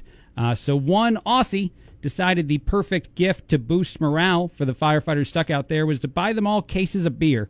So this is the kind of thing that should happen more. Uh, Declan McDonald was pictured on his Snapchat giving over crates of Emu Export, I guess that's a type of beer there, uh, to all of the different firefighters that were still fighting these fires in Perth. Uh, he said then I had I had been cutting trees back by my parents' place and knocked a couple back myself and noticed how much better I felt outside doing yard work, just drinking a couple beers. So then I realized that so many of our men and women are out here fighting these fires that I decided what they needed was honestly to buy them a box of beer. That's pretty cool. That's the kind of thing we need to see more of, I think. Just drop off a nice crate of beer. If you see someone, I think, can we make this rule for anything, Neil? Why not? Okay, if you see someone out there doing a job outdoors this holiday season and you feel like, man, that looks like a stressful gig, even if they're repairing the street, let's say you see a bunch of guys out there, you know, paving a street, maybe just swing by and grab them a case of beer. Maybe that's a pretty nice, make sure to count beforehand so you don't, you know, leave anybody out. But just grab a case of beer for people doing doing that work that's very important to all of us. Uh, one other story, and then I do have to take another break on the Craig Collins show. We have the Kim Komando tech update coming up in a second. Uh, I saw this story yesterday and didn't get to it, but then I saw it land a few more places today. There was a guy who exploded his car. Uh, I guess he was inside the car, he lit a match, and the car blew up. Uh, he's okay, from what I understand. But the reason why it exploded is because apparently this guy is a very heavy user of air spray. He uses like a lot of the like, you know, air freshener things, so it was just full of aerosol scent and that spark blew up the entire vehicle. There's a photo of the car. Um, it is it looks very very destroyed, but that has to be a substantial amount of like air freshener, right? I was spraying it around the office today because we have a bit of a smell here. I don't know how much I should talk about it, but there's there's a pungent odor. A little smelly. Yeah, it was. So I was spraying it throughout the office, but it's a, it's a giant place. But this guy in his car had so much that he lit a match to light a cigarette and blew the whole thing up. Yeah, I don't think you were spraying enough for. Uh, Yeah, I for wasn't concerned. I wasn't concerned about exploding uh, the uh, the radio station. Just come on, man! Like, what did he? What happened in that car that you needed that much air spray in this situation? And then I did not know that it could it could explode like this. But uh, this is a lesson learned. It's one to, to nice to know now. He should have got the little like dangling air freshener. What's wrong with that? It's much it's probably a safer option. Tremendous, and that's a car staple, man. You get the crazy little design, the the like peace sign or whatever you want to you want to put up there, and that also has a secondary function. Uh, he needs to learn that lesson, but uh, yeah, he has destroyed. uh, Do you think insurance will cover this? Exploded car, air freshener issue. I'd be surprised, but maybe it will. You never Okay. know. Yeah, you don't know how, how extensive his package is. Maybe he's had this happen before. Maybe he calls insurance now because he's like, look, I use a lot of air freshener. I love the idea that my Uncle John celebrates Christmas by throwing on ACDC, listening to some Thunderstruck. That is awesome. I, that house has got to be rocking. Uh, this is the Craig Collins Show. I'm with you guys until 6 o'clock. Then we have uh, a little bit of Dave Ramsey and then a bunch of high schooler. I, I think uh, we have basketball on after that. Um, and there's a whole big, giant high school tourney happening. Uh, State Farm is putting on a huge holiday festival, holiday tournament of uh, basketball games, high school basketball games, starting the 26th. I have tickets to give away, and I'm giving them away all week. You just have to call in and tell me your favorite Christmas song. I'll play a little bit of it on the show, and then you'll enter in for a chance to win those tickets. I'll call one winner each night and let them know that they won. Uh, Star Wars debuted in LA on Monday, and a whole bunch of film critics, a whole bunch of reporters went out to the event, but there was an embargo. They were not allowed to say what they felt until last night. So officially, last evening at about 12:01 a.m., so I guess technically this morning, reviews started to pour in. Uh, there is no consensus yet at Rotten Tomatoes, if that's a website you go to to check things out, but there is uh, at least some information from Variety.com about what people are saying, and it's mixed. They are mixed to positive reviews. That's what they're being referred to as. I have some of the reviews in front of me, and I'm just going to read the snippets from them, but not everyone is thrilled by the movie. Uh, Mike Ryan, who's, who writes for uh, Uproxx, said that there is a lot to like, but the first half gets bogged down with exposition and new plot and doodads and beacons and transmitters. It feels like it should have been three movies on its own. Uh, from Variety, Adam uh, B writes that there was so much in the movie, but it's the best moments that are the quietest and the most human. He said there's a lot of movie in this movie. Um, he said the emotional highs are spectacular and there are a lot of payoffs, some earned, some not so much, but some choices feel like they're unnecessary course correcting from the last Star Wars movie, and some just don't make any sense at all. Uh, that's actually from IGN film reviewer Laura Prudom. And then one more film critic, this is from Screen Rant, said that he loved it. It's an immense, immensely satisfying and massive end to the saga. It somehow addresses every issue, problematic characters, and most unanswered questions from the last two movies. And actually, okay, fine. Eric Davis from Fandango also loved it. He said it was epic, all of it. Hashtag the rise of Skywalker. So it, it seems like there's going to be mixed reviews, and I know fans of this franchise, which I'm not a terribly big one. I've seen all the movies, but I don't really know what all the things are. I can't quote them all, but I know that people are going to have a lot of feelings. They're going to be very strong feelings. And what's interesting is that the first of this trilogy was directed by J.J. Abrams, the person who is directing this one. And then in the middle, a different director came in and made a movie. And there might have been some differing visions between those two gentlemen. And so it's odd when you have to make a continuation of someone else's project after you started one. It'd be like in school having to make the first part of a, a group project and then give it to someone else. They do the second part and then they give it back to you to finish it. So maybe that's what bogs it down, according to these reviewers the attempt to go back and change some of the decisions made by the other director in the last movie. But it is interesting. I know a lot of people are excited. I think they're still camping in Los Angeles and, and probably other places. LA makes sense, though. If you're going to sleep outside in a movie theater, LA's probably the place to choose. I don't think I'd do it here. Uh, I don't know. Do you think every single showing will be sold out, Neil, here locally? I would think a good majority. All weekend long? Yeah, I, that would be my guess. I want to see the movie. I, I have enough interest, but I haven't bought tickets yet. You think uh, I, you can't? I should not just show up and, and go for it. I would probably get them before. Okay. Just to play All it right. safe. Are you going to see it? I'm planning on it. Maybe not this, This weekend? but it, uh, hopefully eventually, yes. You know, I like seeing uh, movies weekend of, especially if there's a whole bunch of like fans of the franchise there, because like the cheering and stuff. Yeah, it you is don't, fun. Yeah, you don't get that other places, and, and that's probably what makes the going to the movie theater so great. Is when people are reacting and laughing, and and literally, if someone stands and applauds at the end of a movie, even if I don't agree with them, I'm so happy they're doing it. It makes it worth going out. So I'd like to be in in the uh, you know in attendance for one of the big giant opening day ones, but all right, fine. I mean, one of the coolest ones I was, it was, it was the first Star Wars since they. Uh, the Force Awakens. Yes, I couldn't remember the name off the top of my head. Shows how dedicated of a fan I am. It shows how dedicated of a fan I am. Uh oh. Uh, um, but I went to that one. I think opening weekend. I mean, it was when the opening. You know, if you've seen Star Wars, you know how every one Yep. of them opened. I mean, the place was going bananas. I mean, it was it was wild. It kind of gave you the goosebumps in the theater. Like you were like, wow, like what am I a part of right now? Were there people in costume? Um, not that I saw when I got there. I mean, there could have been, but not that I not that I saw with my own eyes. So you're saying that the moment that you heard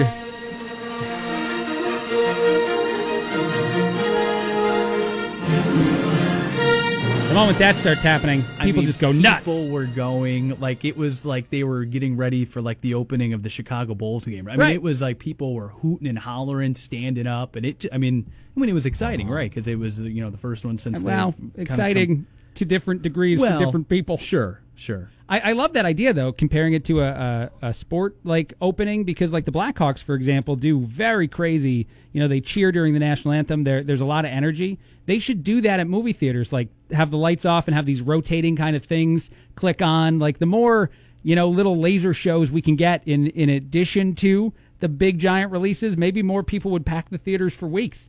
If you really turned it into like the opening of a Bulls game, you could. Yeah. I would like to see that happen. Um, I'm going to go, like I said, at some point. I'm not as excited as some. I do remember the biggest opening I ever saw. I went to an IMAX in Chicago for The Dark Knight, Oh, and there was a lot. There was a lot of excitement for that movie. And in the middle of the movie, there's a Batmobile kind of thing, and then a a like Bat motorcycle, I guess, shoots out. And I guess a lot of people thought that was great. Uh, by the way, there were people dressed in costumes to the thing I went to. I wasn't one of them, but there were a lot of Batman in the audience. When the little bat cycle shot out, the, the audience went nuts.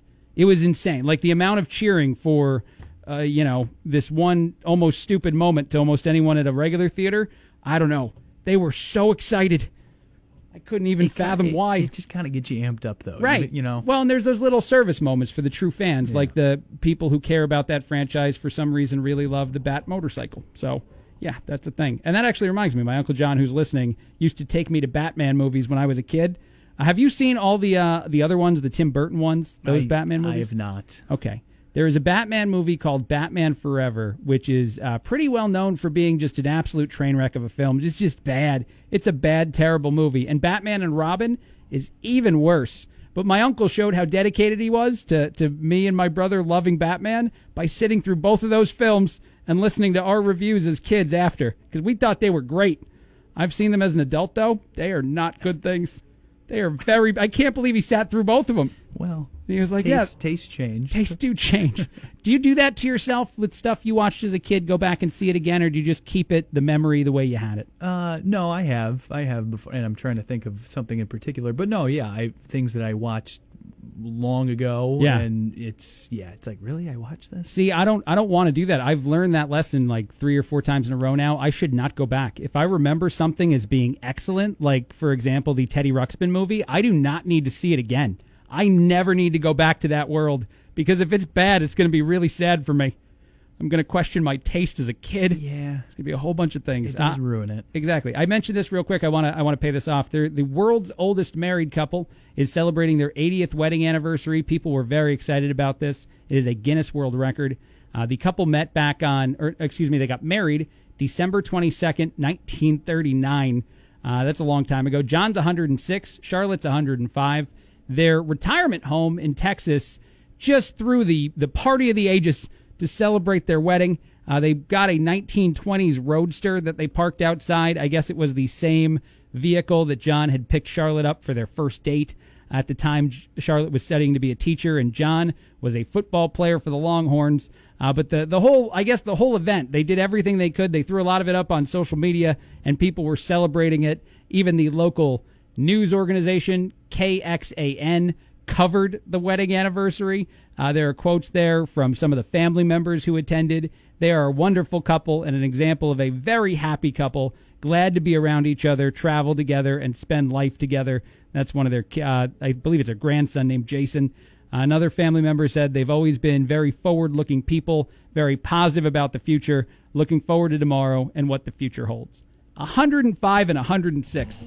Still going strong. That'd be pretty cool to attend. I know. That yeah, I bet it would have been. It sounds like it was a heck of a party. I, mean, just not, can't- but like, when are you ever going to be able to say, "Oh yeah, I attended this uh, couple's 80th wedding Right. anniversary"? Never. Yeah. I mean, that's never going to be broken. see you want you would have wanted to be the news person that was there, right? Yeah, that'd been pretty cool. Yeah, I know. You would have covered everybody. Invite. I just wonder how hard they partied. That's the other thing I'm curious about. If John and Charlotte really did have a good, good night that night, uh, but we don't have any information. The news didn't cover that in great detail. It's a Craig Collins show on AM 1230 WJBC. This is Bill's favorite Christmas song, "Oh Holy Night," as rocked by Mariah Carey.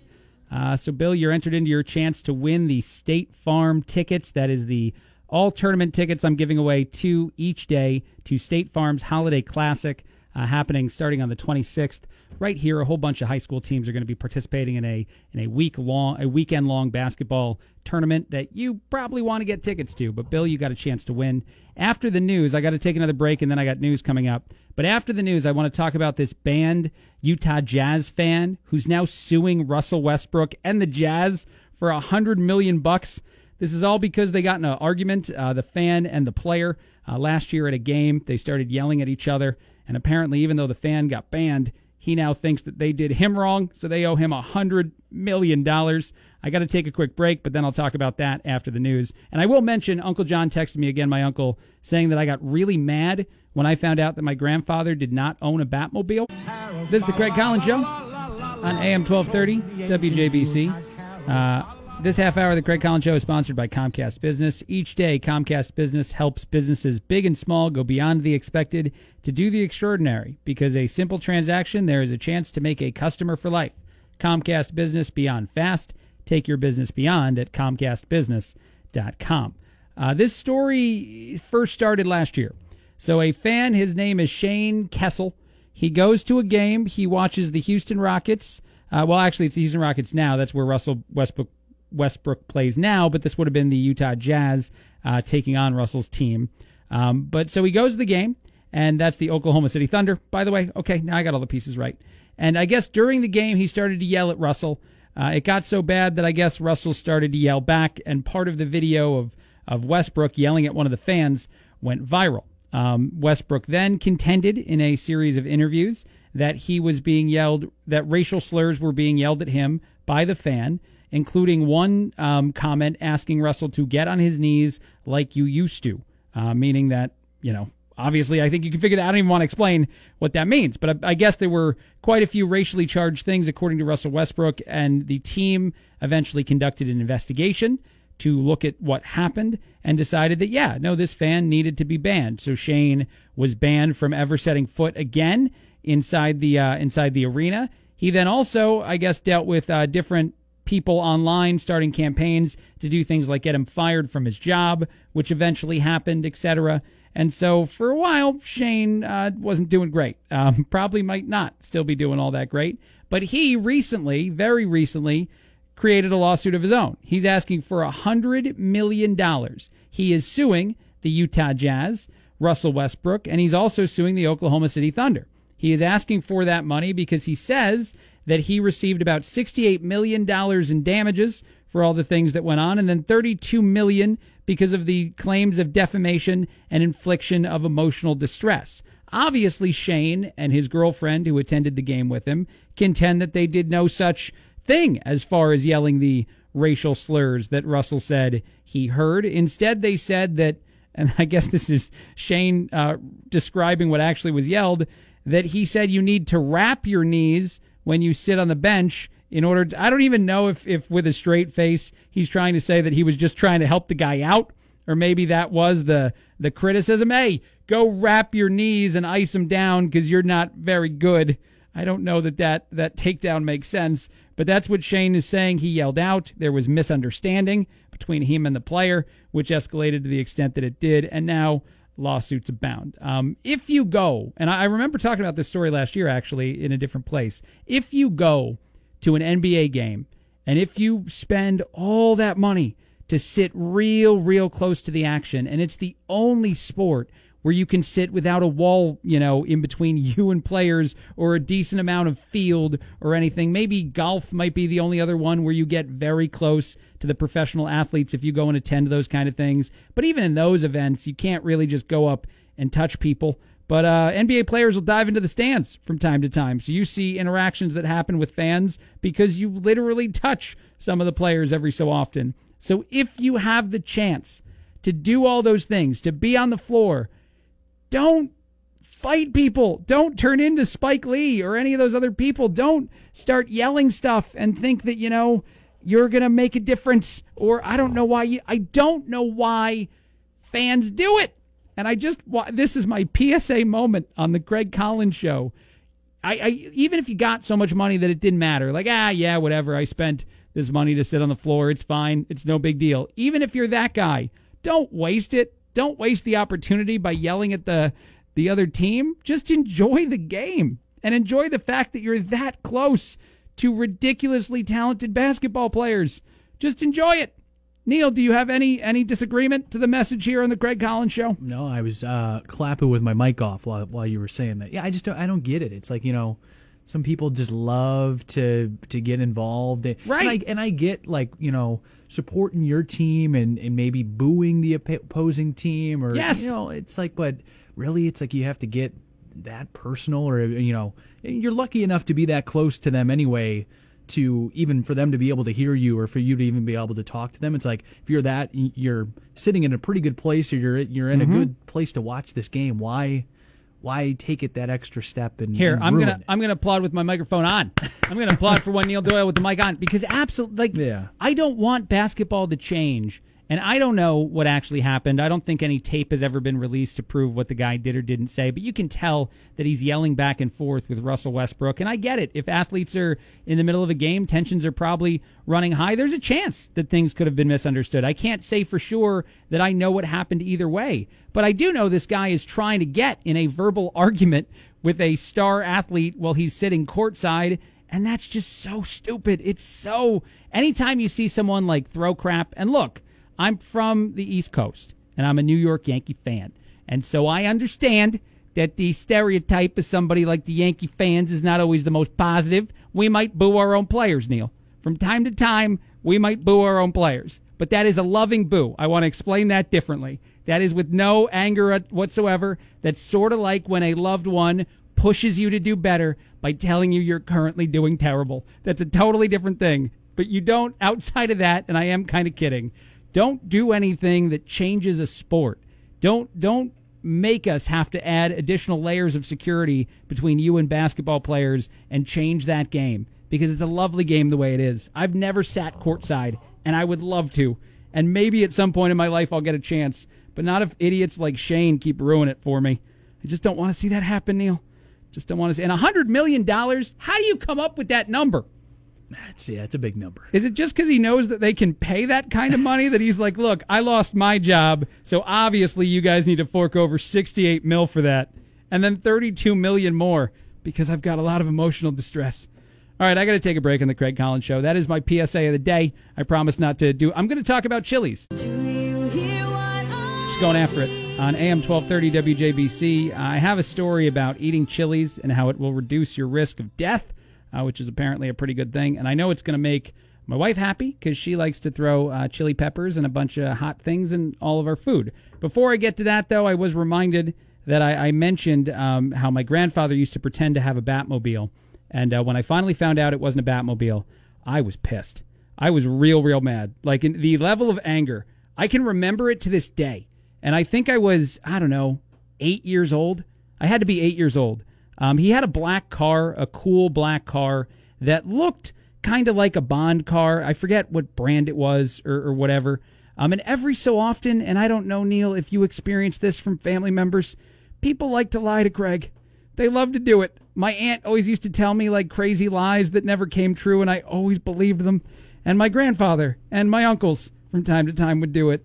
Um, and this one was that, and there was some stupid button in my grandpa's car that I remember that I don't think it served a per. I don't know what it did, but they told me that it was the special button, and when we were all in the car and driving, he could hit it, and it turned into the Batmobile. They swore it to me, and I would always try to like stick my head out, but they'd always make sure the windows were up. So like, I, maybe I'm just stupid. Am I just admitting that I'm dumb? Is that what this is now? No, that's okay. a that's a very that's an age where you're Gullible? every- everybody's gullible. Yeah. All right. I was especially gullible though because I could never verify the truth. Every time they told me that we were currently in the Batmobile, like I couldn't tell. But I think they then would have like people in the neighborhood react as if it was the Batmobile to make it as convincing as possible. Like people would even yell out on the street, like "Nice Batmobile!" So you would hit the button, but then they wouldn't. So you would try to look out to say, Yes. oh, and they but they would child lock the windows you from doing that. They would child lock the windows. I couldn't see outside the windows, but they swore it was the Batmobile. They both told me, my uncle John and my grandfather, they never lie to me. And like I said, I think they had friends add to the lie by convincing me whenever they, and I think they might have done it whenever I was in the car. Like the friends didn't really know that it was the time, so they would yell Batmobile when the button hadn't been pressed yet. Then my my grandfather would be like, "Oh, I pushed it. I pushed it, Craig. Don't worry about that." but the day I found out it wasn't true, because I finally think I figured out how to get in the car on my own and open the doors and turn the key and like start it and push the button and then get out. And when I finally figured out it was a lie, I was so mad. Oh, I was so mad. I can only imagine. Yeah, when that time you you're finally able to hit it and Right. get outside of Right. the car, and then you look and it's just the same. I don't even want to admit how long it, it went on for this lie, but when I finally figured it out, I was like, how could you do this to me? I told my friends at school I had a Batmobile. How could this happen? I was so angry. Oh man, I'm even getting worked up just thinking about it now. I feel like I need to take an, I feel like I need a chili pepper. That's what I need. This story says that chili peppers apparently uh, they did a study in Italy, 23,000 people involved, and just eating these peppers makes you way less likely to die or, or have heart issues. So, yeah, I need I need one of those right now. I, I don't know why they like why that lie. Why? Why'd you have to say Batmobile to me? Anything else, I wouldn't have been as mad. I just love Batman so much at that time. I wore the Batman thing to bed every night. I had the pajama. But at least you had that time where you thought that's true. You were riding in the Batmobile. That's true. There was Yeah. the, the beautiful moments where I was so proud of it, and I so wanted my friends to be jealous as hell. I wanted to immediately like lord it over all my buddies at school, and I found out one day it's all a lie. Angela asked me for a Christmas song on Facebook, and this one, this singer really goes after it, so I'm going to give it a few seconds. Where are you, Christmas? Faith Hill, take it on.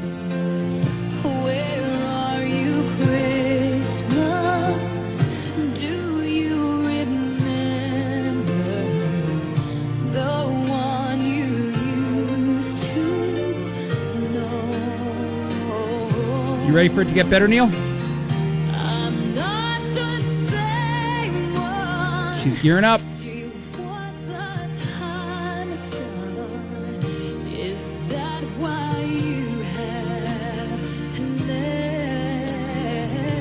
Sing it, the